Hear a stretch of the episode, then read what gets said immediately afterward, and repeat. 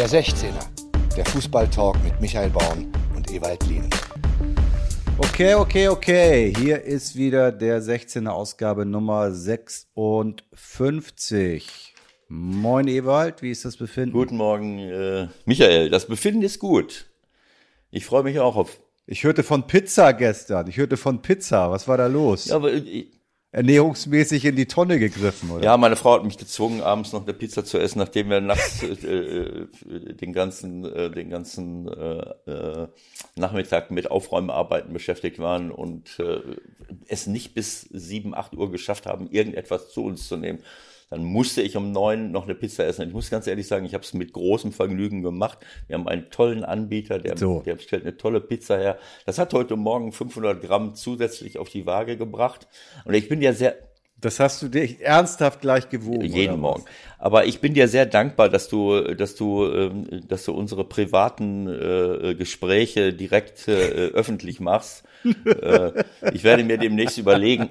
Hast du nicht gesagt, hast du nicht gestern Abend gesagt, ja, so machen wir das? Und dann hau ich schön meine Frau in die Pfanne. Im wahrsten Sinne des das Wortes. Das ist doch ein Scherz, Pfanne, so etwas. Stichwort. Aber es ist in Ordnung. Ich weiß so. demnächst, was ich dir jetzt noch sagen darf und was nicht. Sonst, äh, sonst können wir demnächst äh, einem Millionenpublikum draußen an den Volksempfängern. Ja, ja, Milliarden, an den, an den Rundfunkempfängern.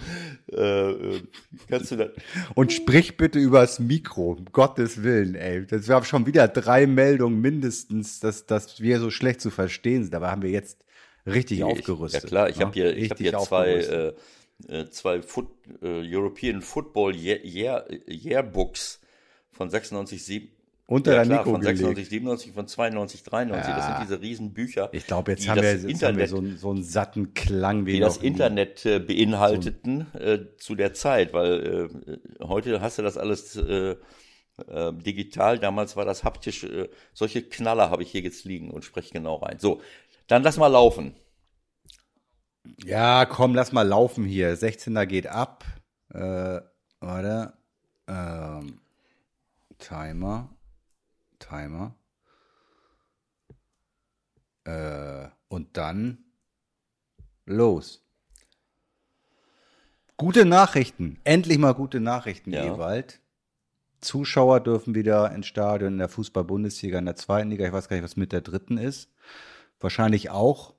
20 Prozent äh, der Stadionkapazität darf ausgenutzt werden, also zum Beispiel 15.000 in die Allianz Arena beim Eröffnungsspiel Bayern Schalke oder 16.000 beim BVB oder bummelig 8.000 in Bremen. Das ist logistisch, glaube ich, alles nicht so ganz einfach für die Vereine, das jetzt auf die Reihe zu kriegen. Aber das müssen sie machen. Und ich glaube, da hat jeder Freude dran an dieser Arbeit. Was hast du gedacht, als du gehört hast, ja, geht los? Ja, ich, äh, es ist ja folgerichtig. Also wir können ja schlecht hier einen DFB-Pokal spielen. Das ist ja jetzt flächendeckend überall gewesen. In dem einen oder anderen Stadion, in dem einen oder anderen Bundesland waren keine Zuschauer, aber wir haben das im Osten gesehen, wir haben es im Südwesten gesehen. Es gab viele, viele auch schon, äh, also äh, bei jedem Pokalspiel, bei den meisten Pokalspielen haben wir schon wieder Zuschauer im Stadion gehabt. Also das dann nicht auf die DFL-Ebene äh, zu übersetzen, erste Liga, zweite Liga, das wäre schon unverständlich gewesen. Ähm, und äh, ja, also ich, ich glaube, wir, wir können uns alle freuen.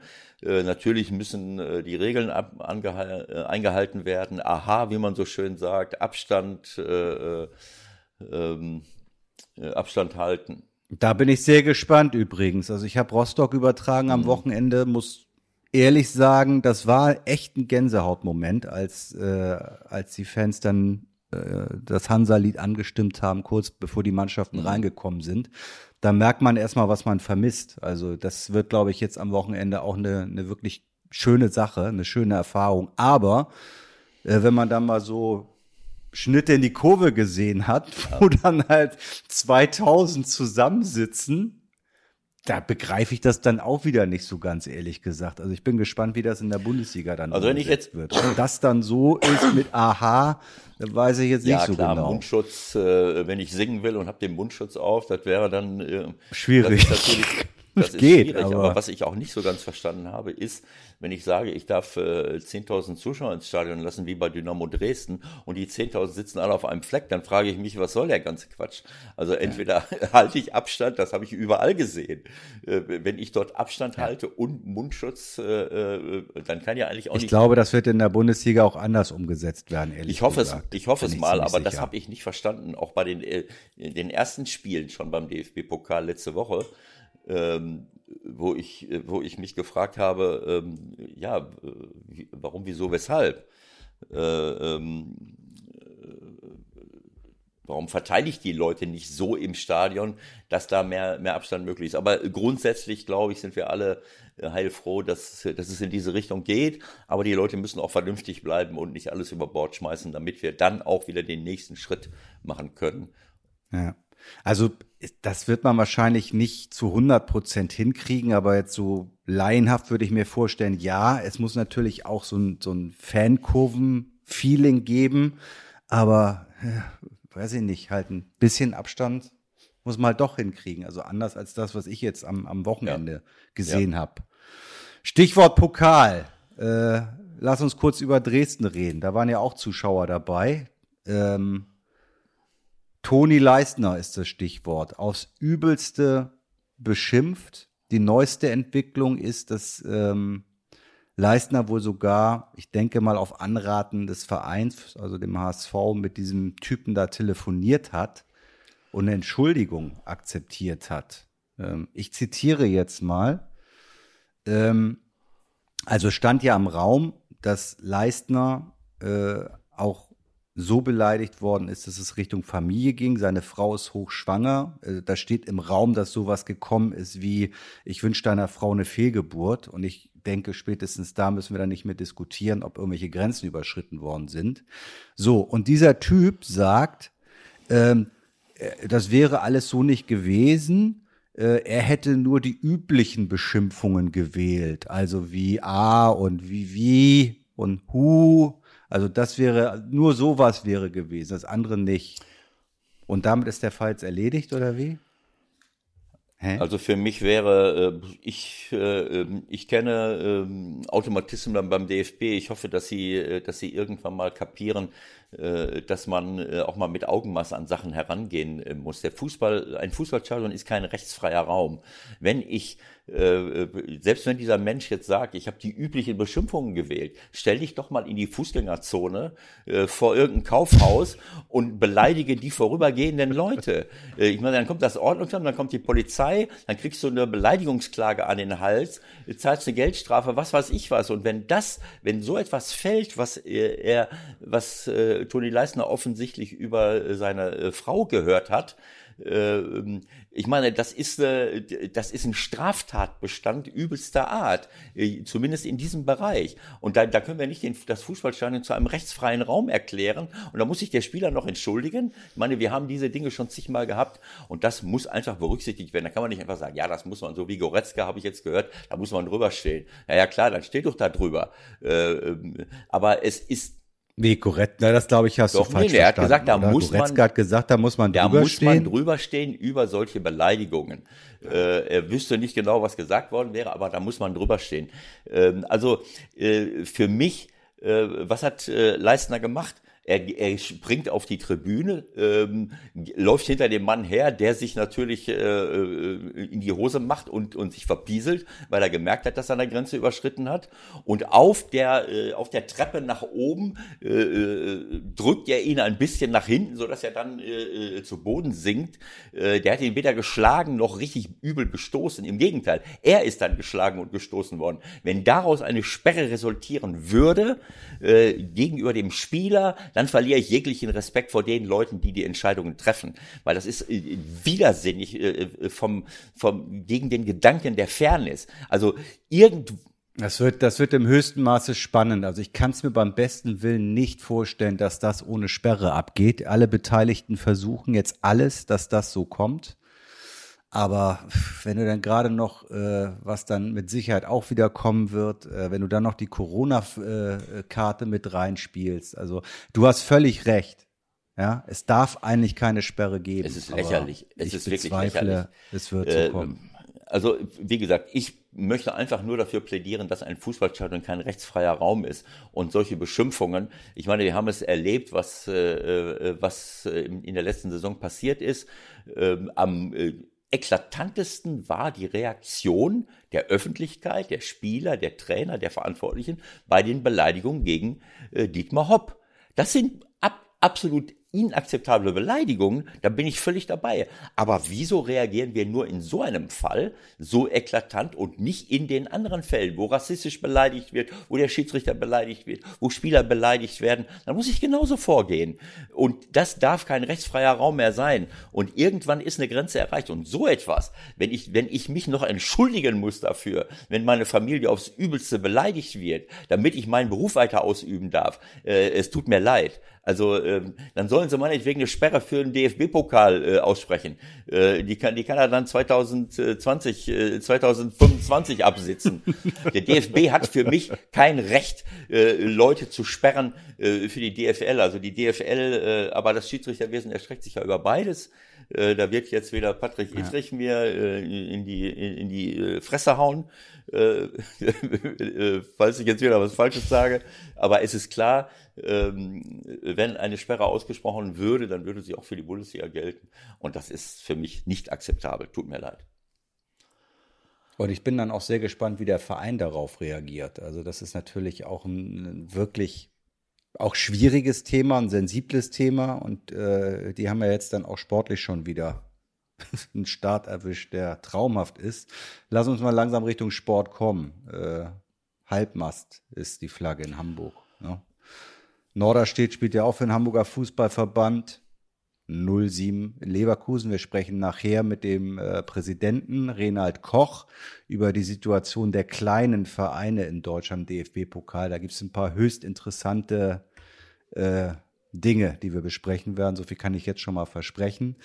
Ähm, die Höhe okay, aber das war jetzt schon einigermaßen zu erwarten, dass die äh, eine einigermaßen hohe Niederlage kassieren. So nicht zu erwarten waren 1-4 des HSV in Dresden und auch 2-4 äh, für St. Pauli in Elversberg hört sich auf den ersten Blick merkwürdig an, auf den zweiten hast du aber eine ganz gute Erklärung, oder?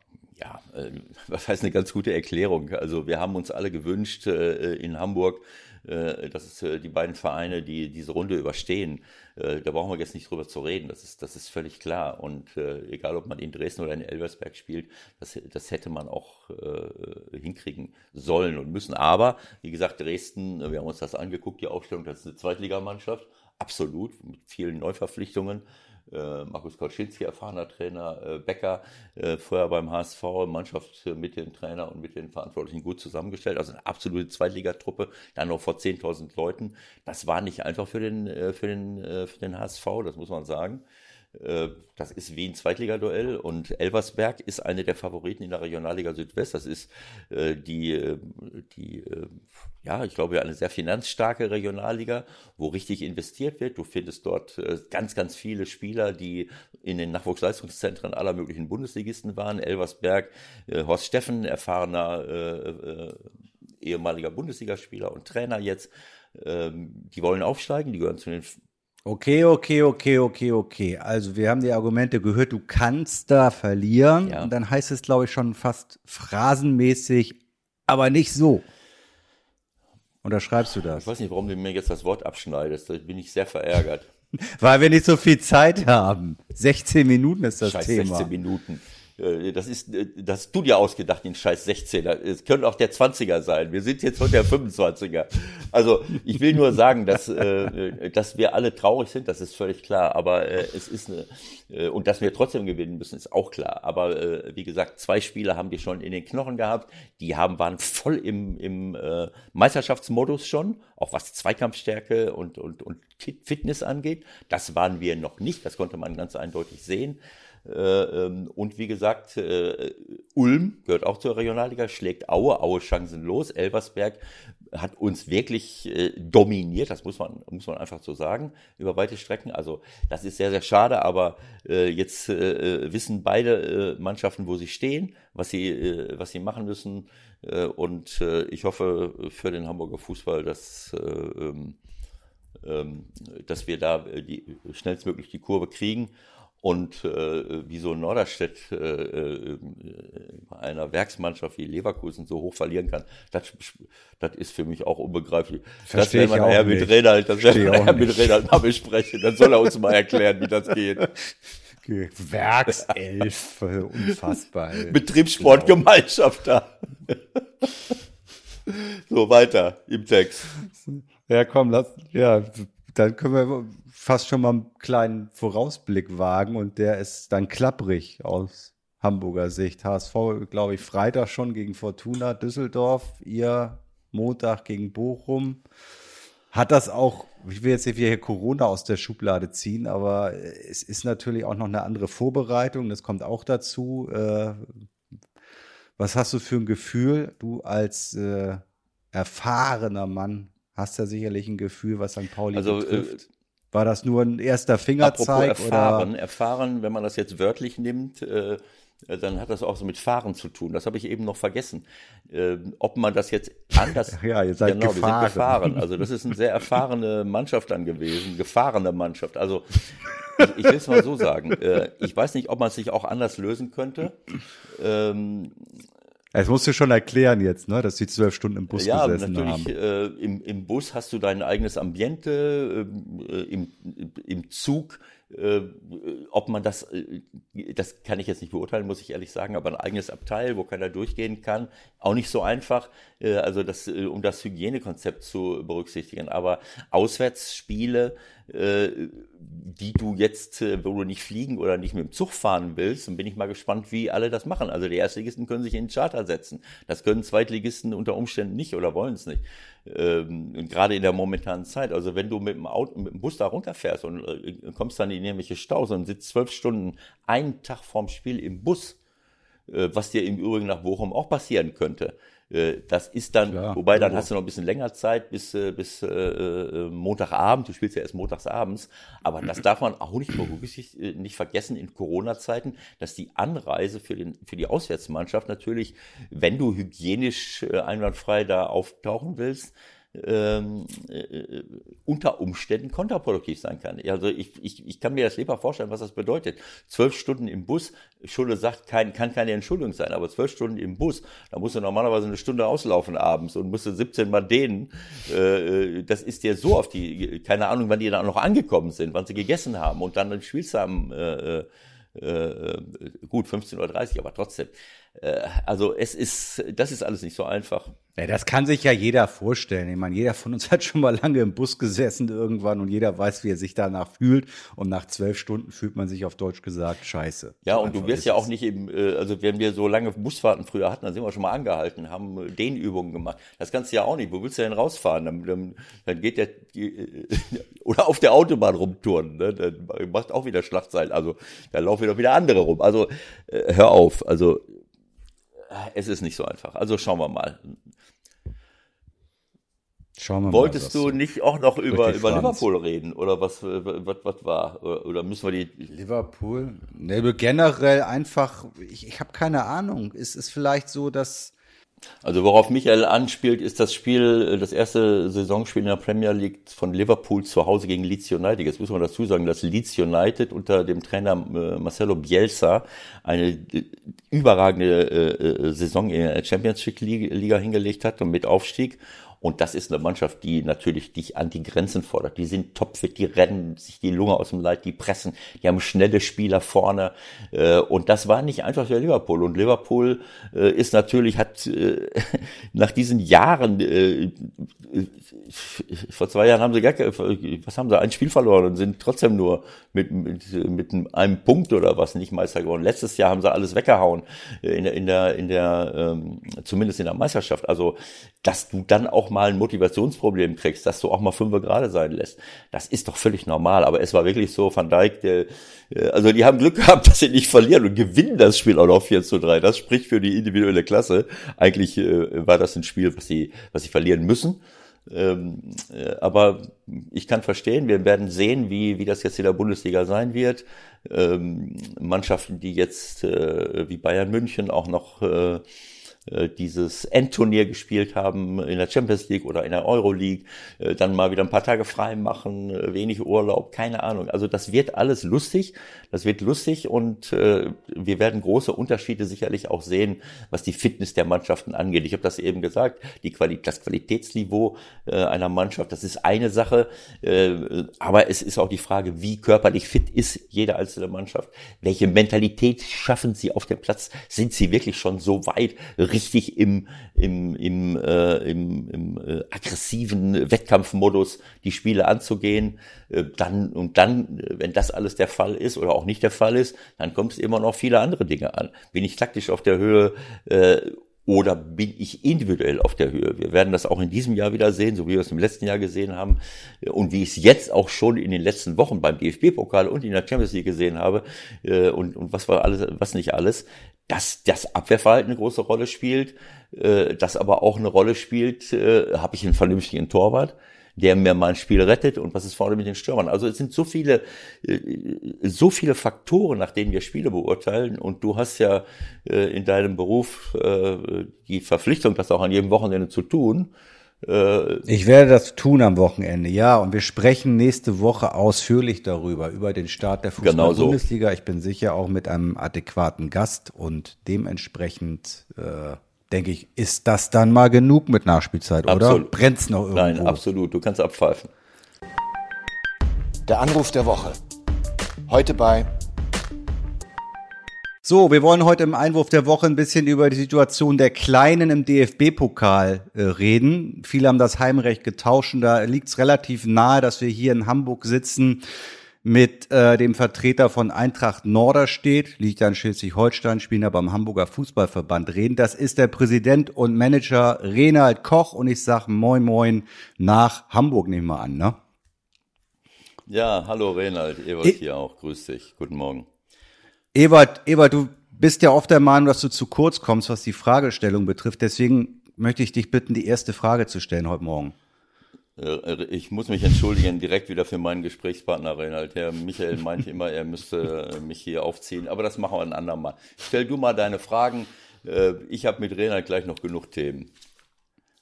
Okay, na gut, dann lass uns doch einfach mal mit der mit der Situation anfangen, wie es für euch war, äh, als kurzes äh, Roundup, als Eintracht Norderstedt in der Bay Arena an Leverkusen einzulaufen. Gut, der Hintergrund war ja der, dass äh, wir aufgrund der Corona-Pandemie in Norderstedt nur 500 Zuschauer hätten reinlassen können.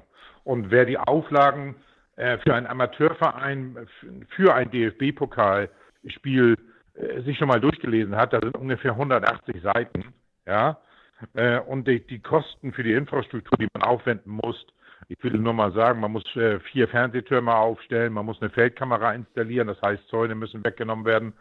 Für die Fernsehtürme müssen ähm, Architekten herangeholt werden, weil wir, weil wir äh, die Bauvorschriften einhaben müssen. Es müssen Baugenehmigungen eingeholt werden. Wir müssen Aggregat äh, für Notstrom, äh, damit, das, damit die Kameras auch immer weiterlaufen. Das kostet mal für zwei Stunden 4000 Euro. Äh, dann müssen Sie die Hälfte der Schiedsrichterkosten bezahlen. Wenn Sie gegen Erstligisten spielen, habt ihr 13.500 auf der Uhr. Das sind also für den Amateurverein die Hälfte. Äh, und von daher ist es so, dass wir uns natürlich überlegt haben, äh, macht eigentlich kostentechnisch wenig Sinn, dennoch gegen Bayer Leverkusen, einen der Top-Vereine Deutschlands. Und da haben wir natürlich dann gesagt, okay, wir, wir gehen in die Bayer Arena. Ähm, und muss dazu sagen, sicherlich haben unsere Jungs ja mal gemerkt, wie schnell Fußball sein kann. Ja, Erste Halbzeit war sehr ernüchternd, zweite Halbzeit ging es dann. Aber unterm Strich ist das auch für die Jungs ein tolles Erlebnis gewesen, damit sie einfach mal sehen, wie, wie groß der Fußball sein kann und, äh, nicht, und das auch hautnah erleben kommen. Das ist das Entscheidende. Ich kann mich erinnern, ähm, das ist gar nicht so lange her, ich weiß nicht, ob so zwei oder drei Jahre, Mann, da habt ihr ja zu Hause gespielt. Ich glaube, es war gegen Fürth, wenn ich mich recht erinnere. Haben Sie, Wolfsburg, genau, Wolfsburg, haben sich da die, haben sich da die Auflagen auch nochmal verändert seitdem, also zu eurem Nachteil sozusagen? Das war 2017 haben wir das ja gehabt gegen Wolfsburg und äh, da, sich, da, da, haben sich die Auflagen nicht verändert, außer dass wir natürlich 5100 Zuhörer hatten und dann kann man natürlich aus diesen Kosten na, natürlich dann, ich sag mal, auch die Infrastrukturen bezahlen, die notwendig sind. Ne? Mhm. Und jetzt nochmal konkret auf, auf, auf Sonnabend. Ähm, wie war jetzt der ganze Ablauf irgendwie? Ich glaube, ähm, ihr habt ja auch die Kosten sozusagen zumindest für die für die Reisebedingungen übernommen bekommen vom von Bayer. Wie war ganz konkret der Ablauf? Also musstest du dann irgendwie bei bei Rolfes anrufen oder wem? Nee, nee, nee, die, die haben, ich meine, der Bayer, der Bayer 04 Leverkusen ist ein multinationaler multinationales Unternehmen, das muss man ja mal in aller Deutlichkeit sagen. Da hat mich der Veranstaltungsleiter für die Bayer Arena, Herr Rehm, angerufen und dann haben wir darüber gesprochen, wie wir das am besten ab abwickeln. Und ich muss Ihnen mal eins sagen. Äh, ich habe auch andere Erfahrungen gemacht, aber was bei der Leverkusen an Professionalität, an wirklich an, an, Leidenschaft und Hingabe da reingebracht hat und in jeder Hinsicht zuvorkommt und hilfsbereit, das habe ich in so einer Form noch niemals erlebt. Also das muss ich ganz ehrlich sagen. Angefangen von Herrn Völler bis, bis, bis weitere, äh, den Finanzvorstand, äh, das muss ich sagen, das war super. Wir sind morgens um neun hingefahren mit dem Bus, die Kosten für das Hotel, äh, die Reisekosten und die Corona-Tests hat der, Corona-Test der DFB übernommen, die Kosten für die Schiedsrichter Bayern 0 für Leverkusen, genauso wie die Übernachtung im Lindner Hotel in der Bayer Arena. Äh, Renald, habe ich das richtig verstanden? Ähm, ähm, Ihr habt äh, das Heimrecht nicht nur abgegeben, äh, äh, ja gut, in erster Linie wegen der exorbitanten Kosten, die natürlich auf euch zukommen und den ganzen Organisationskram, äh, äh, sondern auch, weil ihr, weil du, äh, weil ihr gesagt habt, wir spielen gegen einen der Top-Vereine Deutschlands und äh, ein Weiterkommen ist dort jetzt nicht, äh, sagen wir mal, so wahrscheinlich.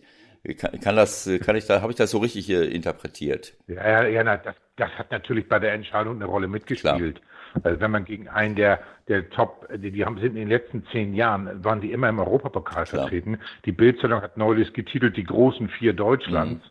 Ja, Bayern München, Dortmund, Red Bull Leipzig und Bayern 04 Leverkusen. Mhm. Und so war das auch einzuordnen. Und äh, da ist die Chancen, da sind wir, wir spielen vierte Liga, die Klar. spielen Champions League Klar. oder Europa League. Äh, doch relativ gering. Nein, ist ja klar. Ich wollte es nur noch mal, äh, äh, mhm. ist es ja logisch, dass man, ja, ja, ist, ne, so. ist ja klar, wenn du jetzt gegen, einen, keine Ahnung, Drittligisten, Zweitligisten äh, no, normalen Ausmaßes gespielt hättest, dann hättet ihr unter Umständen äh, vielleicht äh, auf diesen Heimvorteil nicht verzichtet. Kann ich das so richtig interpretieren? Vollkommen richtig. Okay. Vollkommen richtig. Alles klar. So, erzähl mal, wie es gelaufen ist dann. Also ihr geht da hin, ihr fahrt hin, ihr bereitet euch toll vor, es ist alles cool und dann steht es nach zwölf Minuten 03. Und dann ist man oben auf der Tribüne gefrustet oder sagt sich, naja, ist halt so. Oder wie war das? Ich sag mal, meine, ich, ich sag dir mal meine ehrlichen Gefühle, nachdem wir da, da stand ja nach 20 Minuten 4-0. Und da habe ich gedacht, wenn das in dem Rhythmus weitergeht, dann verlierst du jetzt zweistellig und das darf natürlich nicht sein. Ja. Äh, nun muss man dazu sagen, dass in der ersten äh, also erstmal war das natürlich für die Mannschaft ungewohnt, das ist das eine. Das zweite ist, wenn du gegen solche Mannschaften einigermaßen bestehen willst, dann darfst du eben halt in den ersten 15 Minuten kein Gegentor bekommen. Und das war bei uns natürlich schon nach drei Minuten erledigt, das Thema. Und insofern haben die natürlich, das muss man auch wirklich sagen, das war schon Fußball, aber vom, vom Allerfeinsten, ehrlich wie die, die Ball, die haben wirklich One-Touch-Football gespielt. Ähm, das muss ich sagen, das, das war schon, war schon recht imponierend, wobei ich geglaubt hätte, durch die Abgänge von Volland und Harvard, wird das vielleicht nicht ganz so dramatisch, aber die haben da wieder eine richtig gute Truppe zusammen. Das muss man auch mal sagen. Haben die, haben die in der zweiten Hälfte dann äh, auch freundlicherweise ein bisschen Gas rausgenommen oder seid ihr einfach auch besser klargekommen oder war es eine Mischung von beiden? Wir haben in der zweiten Halbzeit auch gewechselt, weil, weil einer unserer Mittelfeldspieler nicht den, gerade den besten Tag hatte und dadurch haben wir viel mehr Stabilität reinbekommen und viel mehr Ordnung, so dass das für die Jungs ein bisschen schwieriger wurde, dass, das, dass die natürlich trotzdem nach wie vor, ich sag mal, 80 Prozent Beibesitz hatten. Das, das bringt das einfach mit sich, ja. Diese, die, die haben eine extrem hohe Handlungsschnelligkeit im Kopf und wenn man da in der, auf dem Niveau spielt, die haben nicht nur die Handlungsschnelligkeit im Kopf, sie haben eben halt auch die Schnelligkeit in den Beinen und das macht es natürlich einen Amateurspieler äh, doch erheblich schwerer. Also wenn man äh, wenn man auf dem Niveau äh, mithalten will, dann muss man ja auch in die Zweikämpfe kommen. Dann muss das ja, äh, dann ja. muss man über den Kampf ja. äh, reinkommen und das da genau. ist natürlich Bayer Leverkusen, sagen wir mal, nicht unbedingt der ideale Gegner, weil, nee, weil, nee, das ist, das weil sie natürlich, weil, weil sie natürlich diese beiden Dinge, das, das äh, muss ich dir jetzt als Ex-Profi nicht, äh, Ex-Fußballer nicht erzählen, äh, auf, weil die eben diese beiden Komponenten in ihrer Mannschaft äh, äh, vereinen, nämlich äh, physische Schnelligkeit, also richtig schnelle Spieler, richtig äh, Spiele, die sch schwer zu packen sind und eine ganz hohe fußballerische Kompetenz. Das heißt, die, äh, wie du schon gesagt hast, wenn ich in Zweikampf kommen will, dann muss man, müssen ja einige öfters mal dribbeln, dann müssen sie sich irgendwie rumhampeln. Nein, die, die können dribbeln, klar, aber die können natürlich auch im höchsten Tempo One-Touch-Fußball spielen. Und dann ist es natürlich, nehme ich mal an, ich habe das Spiel jetzt natürlich äh, so intensiv nicht verfolgt, ähm, super schwer in die Zweikämpfe zu kommen, richtig? Ja, und genau so war es. Genau, Ewald, du beschreibst das genau, wie es, wie es gewesen ist.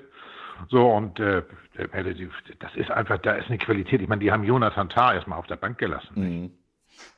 Der, Spiel, der hat da gar nicht gespielt.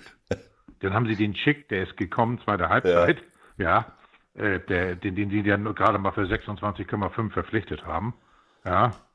Mir wurde die Frage gestellt, mir wurde die Frage von einem Journalisten gestellt, wie hoch denn der Etat von Norderstedt wäre. Da habe ich gesagt, wissen Sie, in Hamburg ist das so, man, da redet man nicht über Geld. Ja? So, und dann sagt er, ja, mit so einem Etat, ja, aber wenn Sie, sagst du, wenn Sie, sagt er zu mir, ja, so, so ein Harvard, ja, wenn so für 100 Millionen. Da habe ich gesagt, gebe ich Ihnen jetzt mal eine Rechenaufgabe. Ich habe gesagt, wir könnten mit dem, mit den 100 Millionen, könnten wir 200 Jahre den Etat von Eintracht Norderstedt bestrafen. und hat das, und hat das hingekriegt, oder? Ja, ja, hat das, er hat das dann, er hat das dann nachgerechnet, sagt er, oh ja, 200 Jahre, das ist ja ganz schön viel. Ich sage, damit können Sie eigentlich sehen, in welchen Welten wir unterwegs sind. Und dann müssen wir doch eigentlich mal zum Kern der ganzen Geschichte langsam kommen. Es wird in der, in der Bundesliga über die Verteilung der Gelder geredet. Ähm, das kann man im DFB-Pokal natürlich genauso trefflich tun. Ja, da wird ja mittlerweile auch viel Geld umgesetzt und es bleibt bei den äh, Kleinen, so wie halt euch, am Ende doch, man mag sagen, zu wenig hängen. Was sind deine Kritikpunkte und wo wünschst du dir Veränderungen? Also ich muss ganz ehrlich sagen, ich bin da auch nach wie vor stinksauer drüber. Ich hatte ja vor zwei Jahren nach dem Spiel gegen Wolfsburg, hatte ich ja ein, ähm, habe ich im Kicker einen Artikel und ein Interview gehabt und daraufhin rief mich dann der Herr Grindel, damals äh, DFB-Präsident, an und hat mich dann zur Sau gemacht, wie ich darauf käme, sowas zu erzählen. Ich sage, wissen Sie was, Herr Grindel, das kann doch nicht Ernst sein. Wir bekommen als Amateure 25 Prozent weniger, weil die 21 äh, Präsidenten der Landesverbände der Meinung sind, äh, dass wir die Amateurvereine, äh, die dort im, im, Pokal in der ersten Hauptrunde vertreten sind, genug Geld bekämen. Ja, aber wer immer diese Entscheidung mhm. da getroffen hat, der ist fernab jeglicher Realität. Erstens sind in der ersten DFB-Pokal-Hauptrunde meistens Regionalligisten. Ich sage das mal zu über 90 Prozent. Alle Regionalligisten sind kleine mittelständische Unternehmen. Wenn Sie einen Handwerksbetrieb haben, der 500.000 Euro Umsatz macht, 40.000 im Monat mit zwei Angestellten oder drei Angestellten, dann ist das eine Menge Geld. Und so ist das beim Regionalligisten auch. Und deswegen ist es für mich wirklich absurd, dass so, et so etwas überhaupt gemacht worden ist. Das, solche Entscheidungen kann man wirklich nur treffen, wenn man, wenn man sich mit der, mit der ganzen Materie gar nicht auseinandergesetzt. Ich will Ihnen mal konkrete Zahlen sagen. Dieses Jahr kriegt die Erst, der Erstligavertreter oder andersrum. Ähm, alle, alle Mannschaften der ersten DFB-Pokalrunde bekommen 137.500 Euro. Ab, mhm. Die Amateurvereine kriegen 102.500 Euro, müssen dann noch 40.000 Euro für die Infrastruktur oder 45.000 für die Infrastruktur aufbringen. Also äh, mit anderen Worten, auch von den 137 bleibt dem Amateurverein ungefähr 60.000 über. Der Profiverein, mhm. Der ohnehin schon viel mehr Geld hat, der geht mit den 137 fest. Ich bin ja für Umverteilung. Wenn man umverteilen möchte beim DFB, dann muss man aber nicht von schwach zu schwach umverteilen, sondern da muss man von stark zu schwach umverteilen. Sie glauben doch nicht im Ernst, dass auch nur irgendein Bundesligist, egal wer das ist, erste, zweite Liga, nicht die 25 Prozent in dem Fall von dieser Summe aufbringen kann und, das, und dass wir das umdrehen, dass die DFL-Vereine, die 25 Prozent, die ja bei 137.000, habe ich ja gerade vorgerechnet, mhm. ungefähr, äh, ungefähr 35.000 Euro sind, darauf kann jeder DFL-Verein verzichten. Die Amateure können darauf nicht verzichten.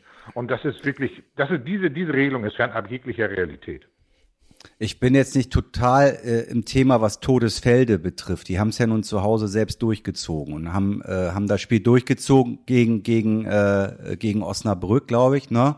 Bedeutet das, wenn die kein äh, Gentleman Agreement getroffen haben, gehen die da wahrscheinlich irgendwie mit 50.000 raus, wenn es gut läuft? da gibt es kein Gentleman Agreement, weil wenn Osnabrück anreist, äh, dann, ähm, dann bezahlt äh, in der Zwei wenn man gegen einen Zweitligisten spielt, dann sind die Schiedsrichterkosten 7.500 Euro.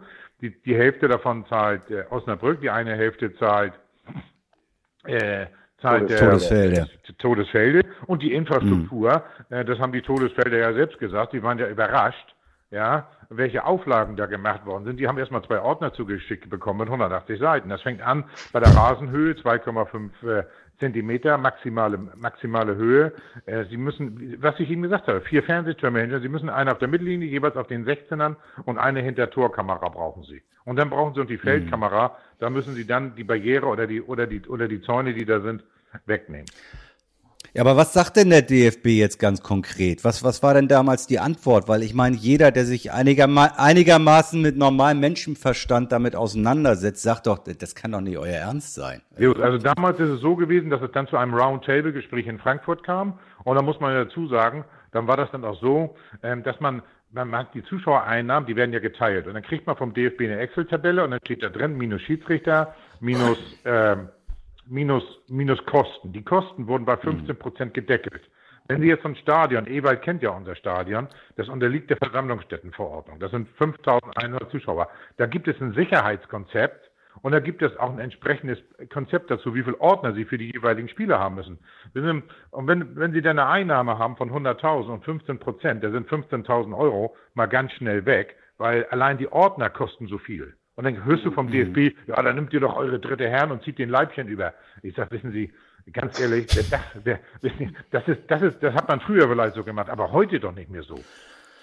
So, jetzt ist, Vor bist du ja in der Verantwortung. Also jetzt ist folgendes Maßen, damals nach dem Roundtable ist folgendes herausgekommen, die Kosten wurden auf 25 Prozent ähm, ähm, hoch addiert, also maximal 25 Prozent der Kosten absetzbar die, die, die Bundesligamannschaften müssen jetzt in Zukunft ihre Anreisekosten selbst bezahlen. Damals musste der Amateurverein, ähm, also wir mussten damals für Fürth und für Wolfsburg die Reisekosten und die Übernachtungskosten übernehmen. Das ging dann auch noch von das dem Geld lächerlich. ab. Das ist jetzt auch ist weggefallen. Aber man wurde, man wurde uns, äh, es wurde uns dann so mitgeteilt, ja, es gibt ja demnächst einen neuen Fernsehvertrag und im Rahmen des neuen Fernsehvertrages muss man dann darüber neu sprechen. Hintergrund ist ein ganz, ein, ganz anderer. Der DFB hat Angst vor der DFL, weil die DFL-Vereine äh, nämlich ganz klipp und klar sagen, pass mal auf, unsere ersten sieben, also die vier Europacup-Teilnehmer, die Champions League-Teilnehmer und die, ich glaube, zwei oder drei Europacup-Teilnehmer, die sollen an der ersten DFB-Pokal-Hauptrunde gar nicht mehr teilnehmen. Und dann können wir gerne über eine andere Umverteilung reden. So, aber da muss auch was geschehen. Ich meine, das muss doch jeder einsehen, dass der Amateurverein da nicht mit, äh, mit, mit, mit mehr als der Hälfte weniger aus dieser ersten Runde rausgeht. Und außerdem, ich glaube, wenn man das, wenn man das doch anlegen würde, würde man auch ähm, vom, vom, wenn man mal eine, eine rechtliche Auseinandersetzung, eine rechtliche Auseinandersetzung anstrebt, äh, der Gleichbehandlungsgrundsatz, nämlich wir sind alle Teilnehmer der ersten DFB-Pokal-Hauptrunde, wird hier massivst verletzt. Massiv verletzt. Also ich, äh, wir können es ja sehen, Michael und ich, und äh, wir gucken uns nur an und sind entsetzt. Also ich muss dir ganz ehrlich sagen, äh, ich kenne, ich bin jetzt nicht in allen Themen drin, dass, äh, dass die Amateurvereine in Deutschland chronisch unterfinanziert sind äh, und dass die Amateurvereine die Basis, aber die Basis unseres Fußballs äh, bilden. Äh, ohne die Amateurvereine äh, flächendeckend äh, können die Nachwuchsleistungszentren der Bundesligisten zumachen. Das ist völlig klar.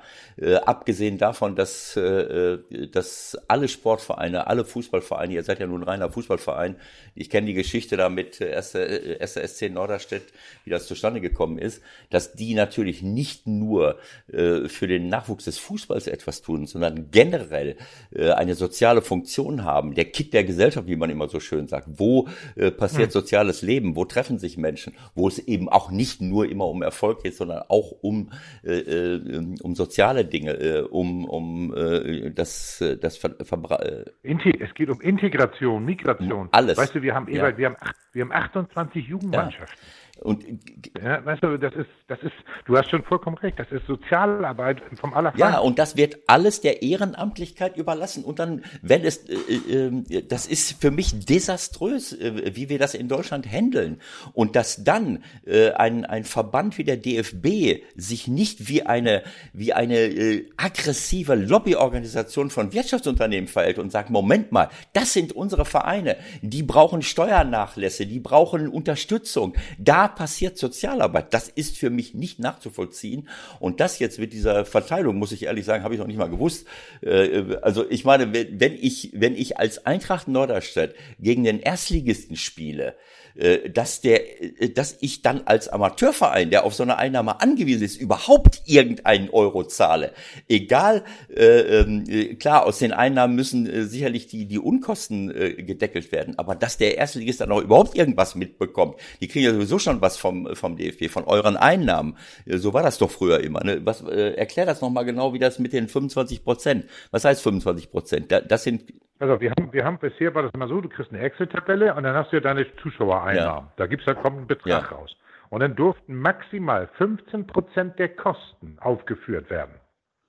So, das, wenn, wenn ich dir jetzt mal nur, wenn ich alleine die Fernsehinfrastruktur sind 40.000 Euro. Was? Da sind die 15 Prozent hm. schon aufgebaut. Was heißt, es durften nur aufgeführt werden? Alles andere musstest du. Ja, es, durfte, es, durfte, ja, ist eine Anweisung. Ist eine Anweisung. Es steht in der Excel-Tabelle drin, dann kannst du eintragen, ja. wenn du 100.000, wenn du hast jetzt mal 100.000 eingenommen, ja. dann darfst du 15, dann kannst du gleich 15.000 reinschreiben, obwohl deine tatsächlichen Kosten um, um ein Vielfaches höher waren. Ja, und was heißt das jetzt?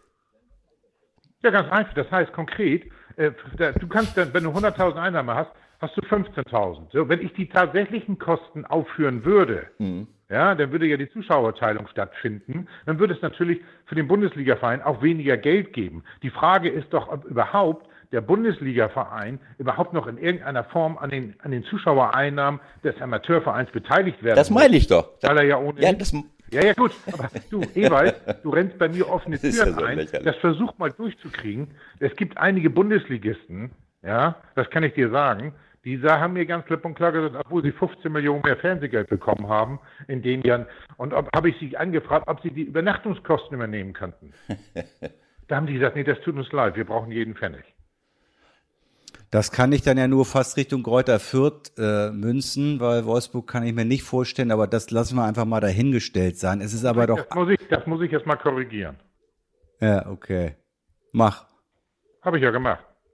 Okay, ja, das kann ich nicht glauben. Das kann doch, das kann doch nicht wahr sein. Also das glaubst du doch alles irgendwie nicht mehr. Ich meine, äh, da muss doch irgendwie von, von, ich weiß nicht, wer so eine Entscheidung treffen kann. 21 Präsidenten von Fußball-Landesverbänden ja, und die entscheiden darüber, dass, die, dass ihre Amateurvertreter in der ersten Runde 25 Prozent weniger Einnahmen bekommen, weil sie das noch an die Viertelfinalisten der jeweiligen Landesverbände umverteilen möchten. Das hat, da habe ich gar nichts gegen. Ich bin überhaupt nicht gegen Umverteilung. Nur es kann nicht Umverteilung von arm zu arm passieren, sondern es muss Umverteilung von reich zu arm passieren. Aber dann muss ich, dann muss ich mich ganz ehrlich fragen, äh, Renald, was sind das für Vertreter der Amateurvereine. Was haben die da verloren? Sind die froh, dass sie in einem Fünf-Sterne-Hotel bei der DFB-Vollversammlung dabei sein äh, dürfen und schön essen dürfen? Oder wann fangen sie denn mal an, für ihre eigenen Vereine, von denen sie ja leben, und für die sie die Interessen vertreten sollen,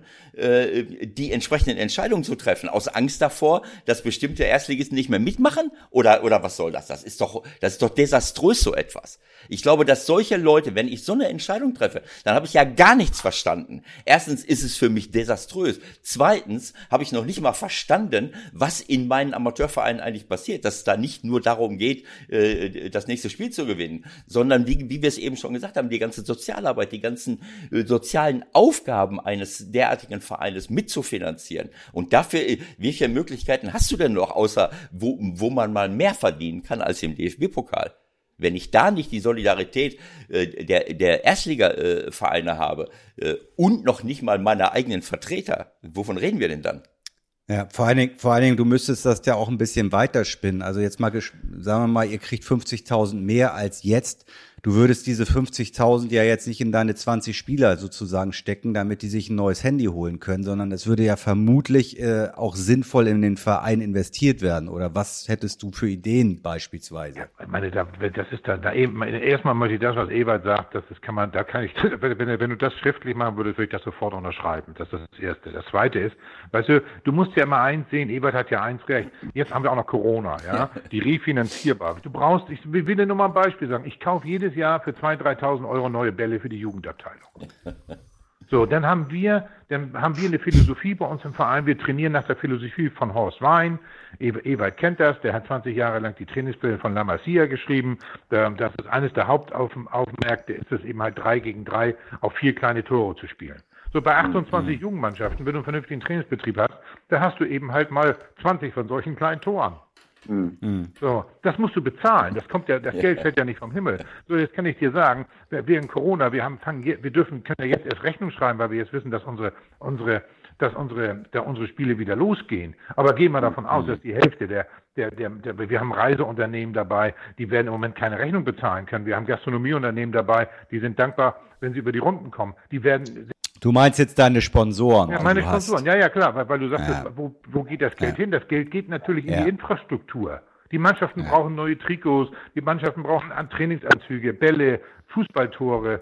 So, das muss, das, wir brauchen vernünftige Trainer. Wir haben, wir bei uns trainieren nur lizenzierte Trainer.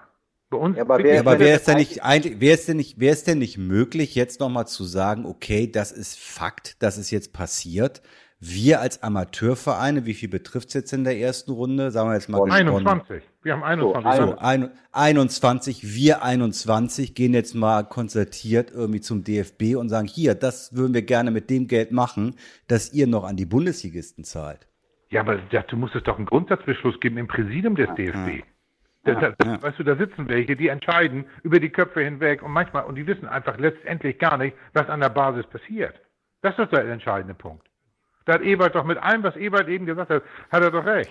Was ist denn mit dem neuen? Ja, nur was passiert? Die Konsequenz ist doch, jetzt passiert gar nichts. Also jetzt wird's, wenn wir jetzt nicht, wenn wir die Konsequenz hatte ich ja durch den Kicker-Artikel, dass wir ein Roundtable hatten. So, und das muss jetzt, ja. ich werde das jetzt, ich sitze ja auch im Präsidium des Norddeutschen Fußballverbandes, ich werde das jetzt auch wieder auf die Tagesordnung bringen. Äh, ich sage, und, und, wenn man da nicht, weißt du, es kommt ja noch, es wird ja, es wird ja noch schlimmer. Du musst ja, du musst ja, wenn du unter die letzten acht bist, musst du beim Verband ein, ein, ein, ein Schriftstück unterschreiben, dass du mit der Regelung einverstanden bist. Wenn du das nicht unterschreibst, fliegst du raus. Fliegst du wo raus? dann darfst du nicht das habe ich nicht verstanden. Dann darfst, aus, aus dem Pokal oder was? Dann darfst du nicht mehr weiter teilnehmen. Ja. Nein, Ewald hat das mit allem, was er gesagt hat, recht. Es geht einfach darum, dass hier der DFB seinen eigenen Amateuren, seiner Basis, ja wirklich nicht beiseite steht und Angst davor hat, dass die DFL ihn da in, in den Kern spuckt. So, Punkt. So, dabei ist die, ist die DFL, ja, weiß auch um die soziale Aufgabe des, des Fußballs in der Breite, ja. Wir sind der Kindergarten, keine Frage. Ja, aber wenn, wenn der nicht wäre, dann würde, kein, würde keine Entwicklung stattfinden. Und guck dir mal die Entwicklung in Fußball Deutschland an. Wir haben von 6 bis 14 ein Boom ohne Ende. Aber jetzt frag mal, welche Mannschaften, gerade in den ländlichen Gebieten, von 14 bis 16 überhaupt noch eine eigene Mannschaft, eine B- oder eine A-Jugend zusammen. Ich bin hier in Norderstedt, Speckgürtel Hamburg. Aber frag mal hier den Norderstedter Vereine, Tura, Glashütte, ob sie eine B- und eine A-Jugend haben.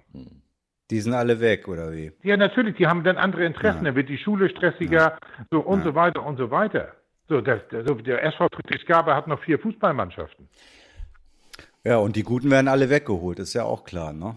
Gut, aber, aber das hat Ebert doch auch völlig zu Recht gesagt. Wie, wenn, wenn es da denn auch aufhört, wo sollen die denn ihre Spieler herkriegen? Das ist der Punkt. Ja, ja. wie gesagt, äh, äh ich glaube, ähm,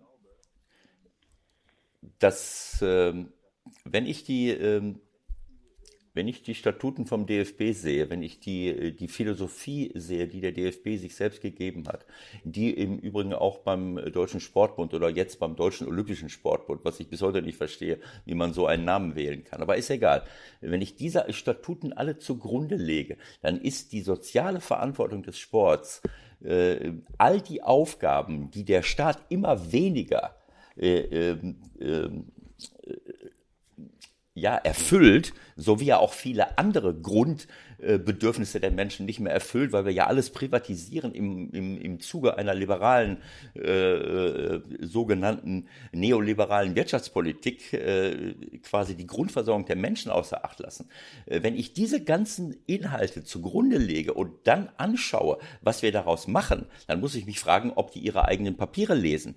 Äh, wo ist denn die Verantwortung für diese gesamte Sozialarbeit, die wir da machen, da geht es doch nicht nur darum, Nachwuchs zu produzieren. Selbst das, die, die Produktion des Nachwuchses ist ja in Gefahr, so wie du es gerade gesagt hast. Wenn ich wenig Mannschaften habe, wenn immer weniger Vereine in der Lage sind, sich solche Jugendabteilungen zu halten, äh, dann ist auch irgendwann mal der Nachwuchs äh, nicht mehr da. Äh, aber es geht eben auch noch um viel mehr Sachen. Die Jugend ist die Zukunft unseres Landes.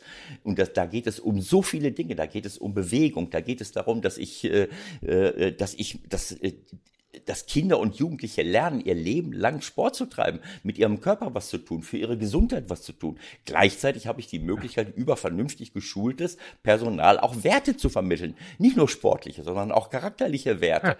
So, da, da muss ich aber auch ein bisschen Geld für haben, weil ich kann, da kann ich nicht sagen, welcher El, welches Elternteil hat denn mal Lust, jetzt hier eine Mannschaft zu trainieren, sondern dazu brauche ich auch mal das eine oder andere äh, Fachpersonal. Dahin müsste der Staat investieren. Und wenn dann noch das noch nicht mal der DFB äh, äh, macht äh, oder die, die, äh, die Sportorganisationen, äh, dann muss ich mich fragen, äh, äh, wo sollen wir denn, wo sollen wir denn hier landen?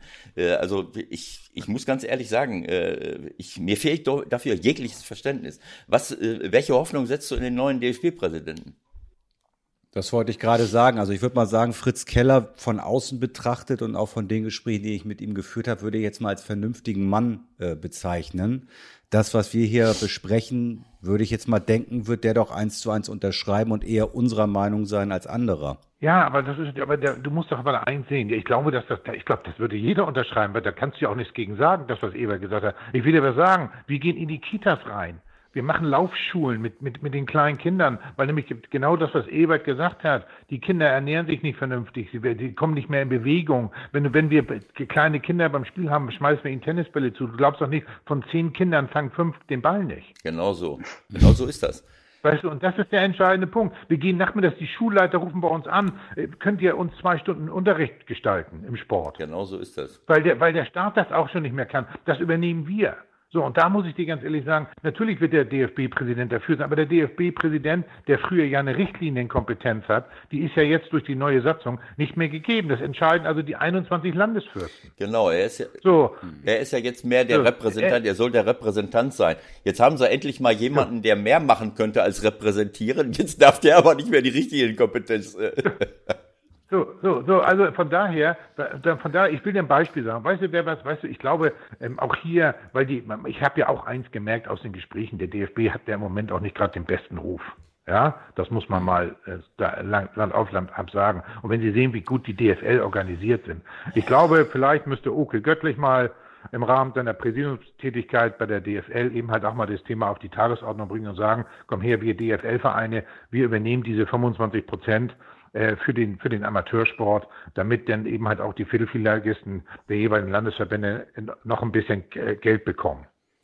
Ich meine, das ist doch ein Klacks auf Deutsch gesagt, oder? Es ist doch ein Klacks. Das muss dann doch in fünf Minuten erledigen können sagst du aber einmal so, das ist so. Ewald, frag mal Ewald, Ewald kennt das Geschäft, der weiß, wie das ja, ist. Ja, es ist natürlich, äh, jetzt haben wir natürlich die unglücklichste Zeit mit Corona. Äh, jedes jedes ja. Spiel, was wir jetzt auch ohne Zuschauer äh, bestreiten, auch beim FC St. Pauli, da haben wir eklatante Einnahme einbußen. Das ist natürlich alles klar. Ja. Das ist richtig, das ist eine unglückliche Zeit. Und natürlich, jetzt komme ich auf das zurück, was du vorhin mal angedeutet hast, wir brauchen jeden, jeden Euro. Natürlich sind viele Vereine, Erstligavereine oder oder auch Topvereine finanziell sehr ausgereizt, äh, weil sie natürlich äh, trotz des riesenhohen Etats auch viele, äh, viele Gelder verplant haben. Jetzt ist es nicht so schlimm wie in der Premier League. Äh, das heißt, unser Anteil an, äh, an Gehaltskosten ist ja prozentual viel geringer als in der, in der Premier League, wo sie ja äh, jeden, der den Ball, äh, den nicht gleich in den Ball beißt,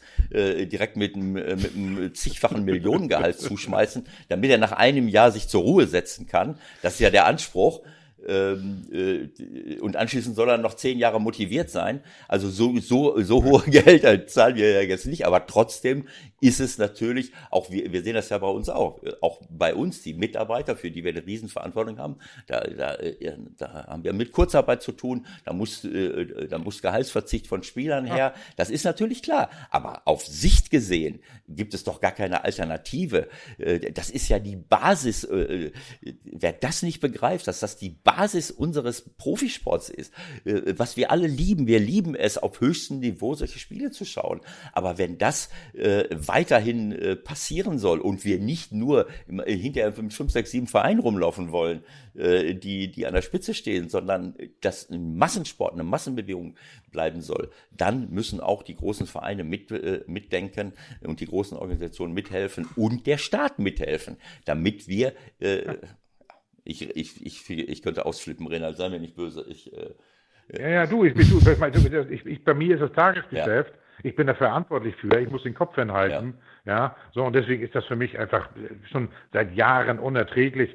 Ähm, ähm, äh, ich kann das auch nicht verstehen, dass, aber das hängt wahrscheinlich auch äh, damit zusammen, dass, wie gesagt, wir ähm, in, in, bei vielen im DFB man in der Vergangenheit lebt und ähm, mit der Jetztzeit gar nichts zu tun hat. Und das ist natürlich das, was mich, was mich, muss ganz ehrlich sagen, auch, auch extremst befremdet. Ja, so und äh, in, in, diesem Jahr war es ja, war, war es ja ganz gut, dass man, dass man das wieder, wieder Spieler hingegeben haben nach Leverkusen. Dann haben wir, haben wir keine zusätzlichen Kosten gehabt. Wir können fast auf die, wir können auf die 102.000 Euro zurückgreifen so die wir da bekommen, wie gesagt, immer noch 35.000 weniger als der Erstligist. äh, von daher. Ja, nein, äh, äh, Renald, das verstehst du falsch. Du hast ja auch nicht so teure Spieler. Also ich meine, ja, das stimmt. Ja, ja, das ist klar. Ja, aber wenn das danach geht, dann darf man über den Umverteilungsprozess auch in der DFL ja gar nicht nach, nachdenken. Wisst ihr, weißt du, da, Ebert, das wissen wir beide da auch. Weißt du, das ist Fußball. Wenn, ein, wenn irgendeiner auf dieser Welt glaubt, dass Fußball kein Geschäft ist, das ist das knallhärteste Business der Welt. Ich war 25 Jahre selbstständiger Unternehmer. Ich habe einmal im Jahr meine Bilanz bekommen und konnte mir auf die Schulter klopfen oder auch nicht und sagen, hast ein gutes Jahr hingelegt. Im Fußball kriegst du jede Woche die Bilanz präsentiert. Jede genau, Woche. Genau so. Das ist das, das ist das kapitalistische System, was wir überhaupt haben. Und wenn ich dann immer höre, ja, wir müssen Amerika uns als Beispiel nehmen. Amerika ist ein geschlossenes System, da kann keiner auf und keiner genau absteigen. So. Genau so. Das, ist, mm. das ist relativ einfach, ja. Das ist Bullshit, wer sowas erzählt. Der hat sich mit der Materie auch nicht, auch nicht auseinandergesetzt. Das nächste ist, weißt du, wir reden über Europa, über die United States of Europe, sage ich jetzt mal. So, wenn du, wenn du Veranstaltungen, wenn du, wenn du Vereinbarungen treffen willst, dann musst du sie europaweit treffen. Weißt du, wenn du das in der Premier League, Ewald hat das gerade gesagt, da kriegt der Tabell, der Aufsteiger, kriegt 190 Millionen Euro Fernsehgeld. Der Aufsteiger. Na gut, aber die Engländer haben sich ja, die Engländer haben sich jetzt ja sowieso verabschiedet. Also die sind ja jetzt äh, völlig autark da drüben. Das, Geld, das ja. Geld ist doch im Markt und Ewald hat ja recht. Der kann, der beißt, der kann am Ball alles. Einen fetten aufpumpen und ins Netz legen und kriegt eine Million. Ja, ja, ja. ja. So, ja, gut, du, dann, du, bewegst, du bewegst dich ja in dem Markt. Das, du, kannst die, du kannst die Engländer ja nicht ausschließen. Wenn morgen einer um die Ecke kommt und, und, und sagt, äh, was weiß ich nicht, Zierreis, äh, wir hätten dich ganz gerne in der, in der Champions League, kriegst drei Millionen im Jahr, dann wird Zierreis doch nicht sagen, tut mir leid, FC St. Pauli. Ähm, aber, und dann wird St. Pauli sagen, Schon ja, kannst gerne gehen, gibt zwölf Millionen. Dann sagt ja. St. Pauli, ja, ja. dann auch nicht nein, das ist doch klar. Ja, ja. Ich, ich sehe ja Ewald, äh, ich sehe ja Ewald auch, ähm, wir müssen natürlich schon ein bisschen schmunzeln, was so der ein oder andere ähm, mittlerweile kassiert äh, in der Welt. Aber lass uns doch vielleicht noch mal ganz kurz, äh, weil die Zeit auch, denke ich mal, bei dir langsam auch direkt auf den Sport auch gucken. Dass, so genau, das ist ja trau ist ja ist ja traurig genug gewesen. Ne? Beim Hamburger Fußballverband äh, weht die Flagge auf Halbmast, glaube ich. Ne? St. Pauli 2-4. Du warst ja zwei Jahre auch Präsident beim FC St. Pauli. Verfolgst eher, du das eher, noch eher, als erstes? Eher, eher drei Jahre. Drei, drei sogar, okay. Ja, sag, ist das das erste, was du noch verfolgst? Wenn du, wenn du, wenn du Ergebnisse ich guckst? Bin, ich bin ja ein Kind des Vereins. Ich bin mit 14 Jahren ja. von der Großfloppiger Spielvereinigung ja, zum FC ja. St. Pauli äh, gekommen. Ich bin mit der Straßenbahn von der Trabrambahn Bahnfeld in die, zur Feldstraße gefahren. Genau. Ja, ich war stolz also überhaupt, dass sie mich auserkoren haben und habe das dann ja. eben halt bis in die zweite Liga da geschafft.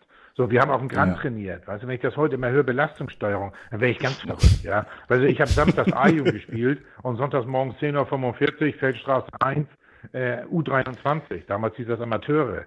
Ja, und montags war wieder Training und immer auf dem Grandplatz.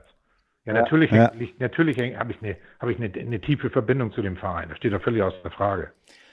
Das Trainingsgelände, was Ewald, wo heute die Profis trainieren, die ersten Verträge, weißt du, ich habe mit bei Willi Reimann, da mussten, die, die, mussten mir jeden Tag fragen, wo ist ein Training, ein Trainer? Ja, weiß ich noch nicht, ich rufe euch nachher an. Ja. So, die, die, die, mm. Trainings, Kollerstraße, die, die Verhandlung habe ich alleine geführt und die, und die Verträge tragen meine Unterschrift. Also das, die Heimat des FC St. Pauli war, war die, die für den Profibereich ja. oder so, die habe ich als erstes mal geschaffen, damit wir damit, und das, wenn ich mir das, das Geleite heute angucke, dann kann man endlich mal sagen, das sind vernünftige Trainingsbedingungen. Ja, absolut. Stimmt das, Ewald? Ja, tausendprozentig. Also ich meine, das, äh, das ist ja sowieso eine, eine, äh, eine Frage, die man sich auch stellen muss. Das, jetzt, das passt jetzt nicht rein in unser Thema, aber wenn ich in all den Jahrzehnten, die ich auch da rumlaufe, im Profifußball mir angeguckt habe, wie ich selber auch in Vereinen war, die kein festes Trainingszentrum hatten, in was hat man denn dann investiert? Ich meine, da, da, auf so eine Idee äh, muss man erstmal kommen, über lange Jahre hinweg äh, von, einem, von einer Bezirkssportanlage zur anderen zu fahren. Wenn ich das jetzt, ja, wenn ich genau. das jetzt in Griechenland hatte, das hatte ich auch mal in Athen Athen, da, äh, da hat das noch andere Dimensionen, da bist du eine Stunde nach rechts und links gefahren, um irgendwo zu trainieren. Äh, da gibt es wenig, wenig äh, Möglichkeiten innerhalb einer Stadt, aber hier in Deutschland, da, da hätte jeder Profiklub seit Jahrzehnten ein vernünftiges Trainingszentrum haben müssen. War auch nicht immer der Fall, aber gut lassen wir das mal dahingestellt. Ja. Also ich, worauf Michael komm, komm. ansprechen wollte, war eben, dass wir jetzt äh, am, am Wochenende jetzt, äh, sagen wir mal, zumindest im DFB-Pokal den Super-GAU des Hamburger Fuß, der Hamburger Spitzenvertreter ja. erlebt haben, leider Gottes. Aber gut, ähm, es, ist, äh, es ist halt so, dass äh, äh, äh dass Eintracht Norderstedt jetzt nicht Bayer Leverkusen schlägt. Das, nee. Naja, aber ich meine, es ist, es ist ja schon wirklich traurig, muss man ja mal ganz ehrlich sagen. Ne? Und das vielleicht jetzt abschließend, äh, du kannst ja von draußen so ein bisschen drauf gucken, wenn du siehst, äh, wie die Entwicklung bei St. Pauli, aber auch beim HSV insbesondere ist. Äh, machst du dir da gerade große Hoffnung, dass du einen der beiden Clubs zeitnah in der ersten Liga wieder siehst? Ja, also ich glaube, dass, also erstens hat, glaube ich, St. Pauli gar nicht den Anspruch, äh, da, da der erste Liga sein zu wollen. Wenn sie das schaffen, dann nehmen sie das gerne mit.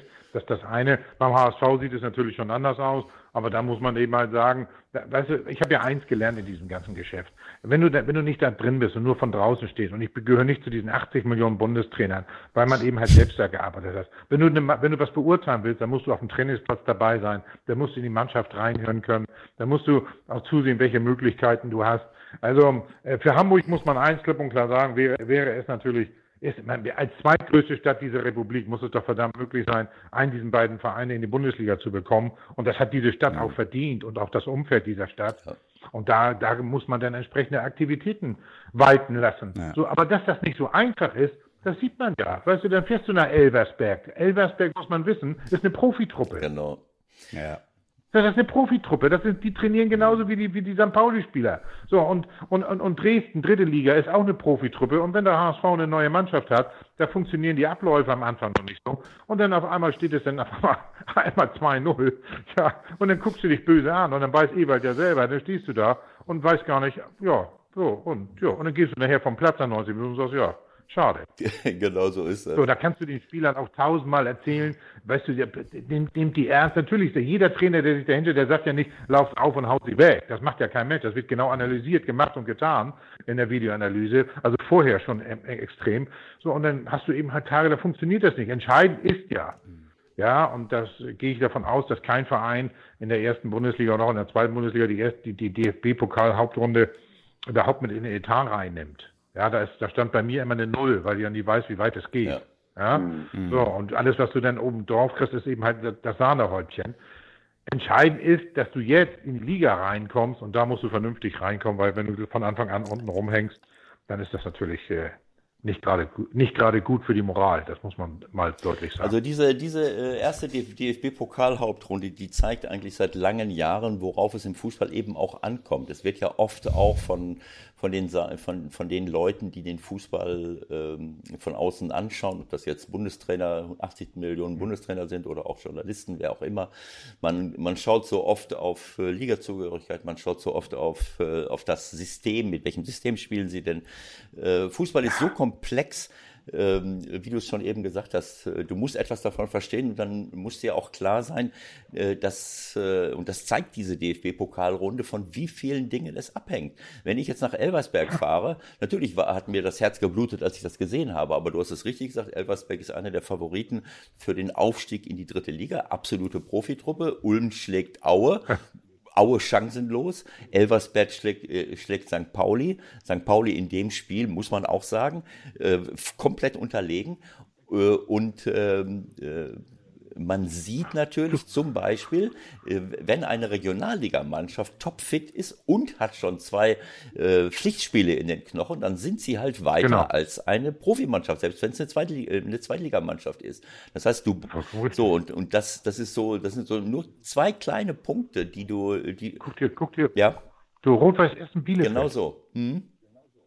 So, genau, beste ja, aber, ja, aber das, ich, glaub, ich, glaub, ich glaube, aber mittlerweile, mittlerweile ist es schon so weit, Vielleicht weiß es der ein oder andere noch nicht, aber die meisten haben das, glaube ich, schon begriffen, dass das nicht mehr wie früher ist in der ersten DFB-Pokal-Hauptrunde, äh, dass die irgendwo aufs Dorf fahren und dann gibt's halt ein 12-0 oder so. Das ist halt vorbei. Und dann gibt's halt riesige Unterschiede, auch in der Regionalliga. Also ich meine, du wirst dich nicht mit RWE und Elversberg vergleichen können, ne? auch vom Etat. Du weißt du, der, der Norden ist ja, es gibt ja eine, eine Strukturanalyse über die verschiedenen Regionalligen. Die Südwestregionalliga hat einen Durchschnitt, einen Durchschnitt von 1,2 Millionen Etat, der Westen und Bayern, Westen 1,1, Bayern und der Osten eine Million, die Regionalliga Nord, und nun halte ich mal fest, zwischen 3 und 400.000. Das ist, ein, das ist ein Drittel dessen, was da unten geleistet und gezahlt wird.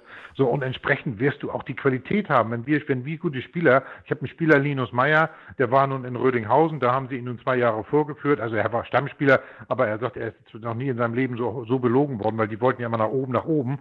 Aber da ist der DFB zum Beispiel ja auch äh, und sagt knallhart, nein, es, es gibt, muss ein Stadion von 10.000 Zuschauern für die dritte Liga sein.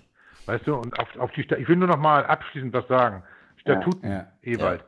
Es steht drin, der pyramidale Aufbau ist in der Satzung der zweite Satz. Ja. Dieses ignoriert der DFB seit Jahren. Äh, wenn, wir haben die erste die und die zweite Liga und darunter brauchst du zwei dritte Ligen, die Nord- ja. und die Südliga. Ja.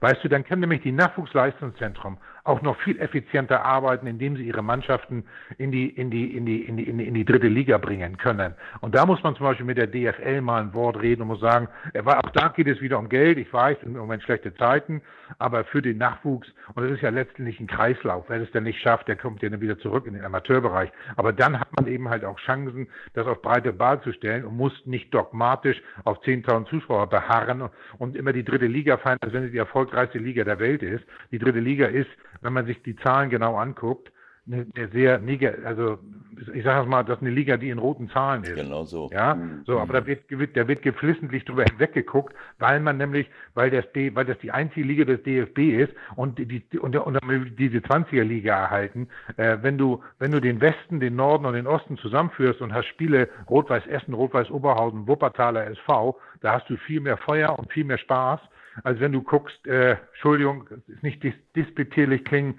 aber wenn du, wenn du dann, ähm, wenn du gegen, gegen Groß Asbach spielen musst. Ja, logisch, ja, logisch klar. klar. Ja. So, das, das macht viel mehr Freude. Und auch da, das interessiert den DFB auch nicht. Da sind sie dogmatisch und sind in ihrer Linie. Äh, ähm, ja, gut, okay, da gibt es, es gibt viele Ansatzpunkte, die man diskutieren kann. Ja, es ist ein Wahnsinn. Ah, es ja. ist ein Wahnsinn. Ich, äh, ich, ich lasse mich meinen Gedanken von eben mit dem letzten Satz nochmal zu Ende führen. Ich wollte sagen, dass der DFB-Pokal einfach zeigt, ähm, was das bedeutet, körp also körperliche Unterschiede. Wenn jemand schon fitter ist als eine andere Mannschaft, äh, dann macht das äh, vierte Liga, dritte, äh, zweite Liga schon gar keinen großen Unterschied mehr. Das ist das eine. Und das zweite ist auch die Mentalität. Wenn ich schon zwei Pflichtspiele äh, gemacht habe, dann weiß ich, ich muss um jeden Ball kämpfen. Das ist Pflichtspielmodus. Und das hatten wir auch nicht. Und äh, äh gut, Dresden hat es auch nicht und, und HSV auch nicht, aber Dresden spielt vor vollem Haus. Ne, das darf man auch nicht vergessen. Das ist also, was heißt, oder zumindest 10.000 Leute. Also diese Dinge spielen eine riesengroße Rolle. Ich bin dir sehr, sehr dankbar, äh, Renald, für die klaren Worte, weil das, du sprichst mir einfach aus der Seele und das ist ein Dauerthema, was endlich angegangen werden muss im Sinne des Fußballs, aber auch im, im Sinne unserer Gesellschaft, äh, den Sport auf, an der Basis zu stärken, auch finanziell. Das ist für mich nicht zu, äh, nicht zu äh, akzeptieren. Ich bedanke mich, ich bedanke mich auch sehr herzlich für heute. Ich hoffe, dass du äh, mit deinem Kampf äh, weiterkommst und vielleicht auch ein paar Mitstreiter findest, damit Ungerechtigkeiten einfach vielleicht auch irgendwann mal äh, Statuten hin, Statuten her beseitigt werden können. Und als allerwichtigstes, ich wünsche dir eine schöne Runde. Danke. Also, bis also, bald. Bis bald. Vielen Dank für heute ja, und wir hören uns. Danke. Renald, alles Gute. Dankeschön. Ciao. So, Ewald, dann würde ich sagen, äh, wünschen wir unseren Leuten, die bei uns sind, äh, eine schöne Zeit. Bundesliga geht wieder los. Wir freuen uns drauf. Ähm, ich nehme an, du wirst wieder, wie ich dich kenne, alles konsumieren. Fängst mit der zweiten Liga am Freitagabend an, mit dem Auftaktspiel der Bundesliga, mit dem Bayern, mit dem Samstag, mit dem Sonntag, mit dem Montag. Wie kriegst du das alles geregelt und was sagt deine Frau dazu? Oh. Das wird hart. Ich muss mal schauen. ich muss den einen oder anderen privaten Termin einstreuen, sonst, sonst kriege ich hier die Kündigung. Aber ich, irgendwann ist es auch gut. Ich meine, natürlich ist man ausgehungert nach der langen Zeit, aber ich habe ja jetzt schon ein bisschen über Euroleague, Champions League und DFB-Pokal konnte ich mich schon so ein bisschen abreagieren und aufregen und äh, also ich glaube, dass ich es äh, langsam angehen lassen werde am Wochenende. Wir gucken mal. Schöne Woche euch und äh, viel Spaß mit der Bundesliga am Wochenende. Bis nächste Woche und tschüss. Alles Gute, bis nächste Woche. Ciao, ciao.